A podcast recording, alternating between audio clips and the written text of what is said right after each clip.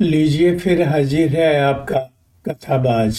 एक नई कहानी लेकर, एक मीठी कहानी चुहारे का मुरब्बा। फ़ोन पर चाची का भुनभुनाना हमें साफ़ सुनाई दे रहा था। कहा था, संभाल कर ले जाइएगा।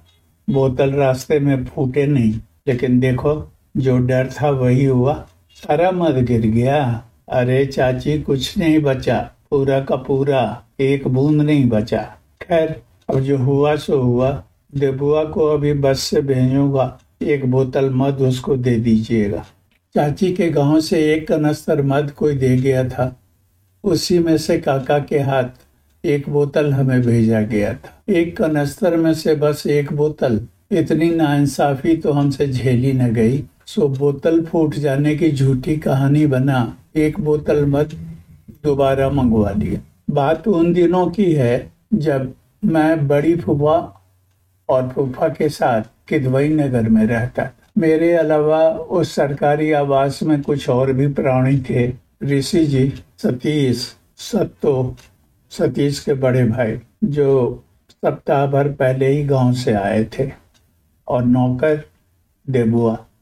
ऋषि जी हम सबसे बड़े थे, और घर के आखिरी छोर पर एक कमरा उनका था। ऑफ़िस जाते समय अपने कमरे की चाबी अंदर फुआ के पास छोड़ जाते थे ताकि देबुआ कमरे की साफ़ सफ़ाई कर सके। उस दिन भी चाबी छोड़कर वो ऑफ़िस चले गए। बरामदे में बैठे बड़े फूफा को शायद किसी त्योहार की तिथि जाननी थी। उन्होंने सत्तो को आवाज़ लगाई और ऋषि जी के कमरे से पतरा ढूंढ कर लाने को कहा। पतरा फूफा जी को देकर इशारों इशारों में वह हमें ऋषि जी के कमरे में बुला कर ले गया।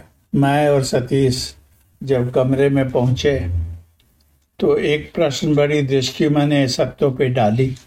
उसने अल्मुनियम के एक डिब्बे की ओर इशारा किया, जिसके कुंडे पर एक छोटा सा ताला लटका हुआ था। इसमें कुछ मीठा है। देखिए, आसपास चीटियाँ घूम रही हैं। बाल सुलभ मन, उत्सुकता इस कदर हावी हुई कि सतीश के परकाल बॉक्स से परकाल निकाल कर ताला खोलने की जुगत में लग गए। वह टीपने वाला ताला था। कुछ ही मिनट की परकाल उमेठी में खुल गया। अंदर देखा तो वह आकंठ मद से भरा था। उसी रंग की कुछ उभरती सी चीज़ डब्बे के अंदर से झाँक रही थी। परकाल से उसे जो बाहर निकाला तो मद पीकर गोलू मटोलू हुआ एक चुहाड़ा टप से टेबल पे आ गिरा। इसी बीच में देबुआ भी झाड़ू बाल्टी लेकर सफ़ाई करने पहुँच गया। और फिर शुरू हुआ हम चारों का प्रीति भोज। एक और एक और करते जब डब्बा खत्म हो गया, तब जाकर पता चला कि भाई अब कुछ बाकी नहीं है। उसी बीच देबुआ ने अपने मद का लेखा जोखा खोला और अपना चरित्र साफ़ करते हुए बोला, देखो, हमरा कही रली रह के चढ़ा के सब मद खा गेले। हैं? अब देखो ये मद कहाँ पड़ल है? से तो तू ठीक कह ले भाई। ये तो चोर पे मोर लग गलो क्या कर जाओ? खैर, मुरब्बा कटकते समय हमें कोई आत्मग्लानी नहीं हो रही थी, क्योंकि मेन इंग्रेडिएंट मद हमारा था। ताले को टीप कर यथावत रख दिया गया। दूसरी सुबह आधे घंटे की दंड बैठक करने के बाद, जब अपने जनेऊ में बंधे चाबी से ऋषि जी ने डब्बा खोला तो परमात्मा के ही दर्शन हुए। सब कुछ शून्य था। अब कहें तो किससे कहें, क्या कहें तो तात लात रावण मोही मारा कहने की स्थिति भी नहीं, थी ही नहीं उनकी स्थिति ऐसी। अब तो मौन रहने में ही प्रतिष्ठा सुरक्षित थी। अब हम लोगों को वो जहाँ भी देखते, ओठो ओठो में बुनबुनाने लगते। सार सब। यहाँ तक तो सुनाई देता, लेकिन बाकी आशीर्वाद ऑडिबल नहीं था।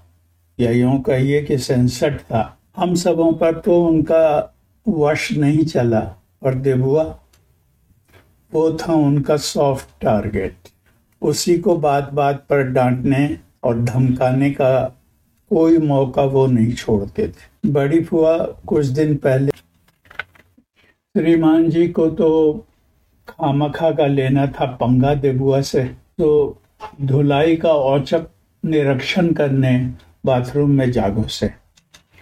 फिर शुरू हुआ कहा सुनी का दौर।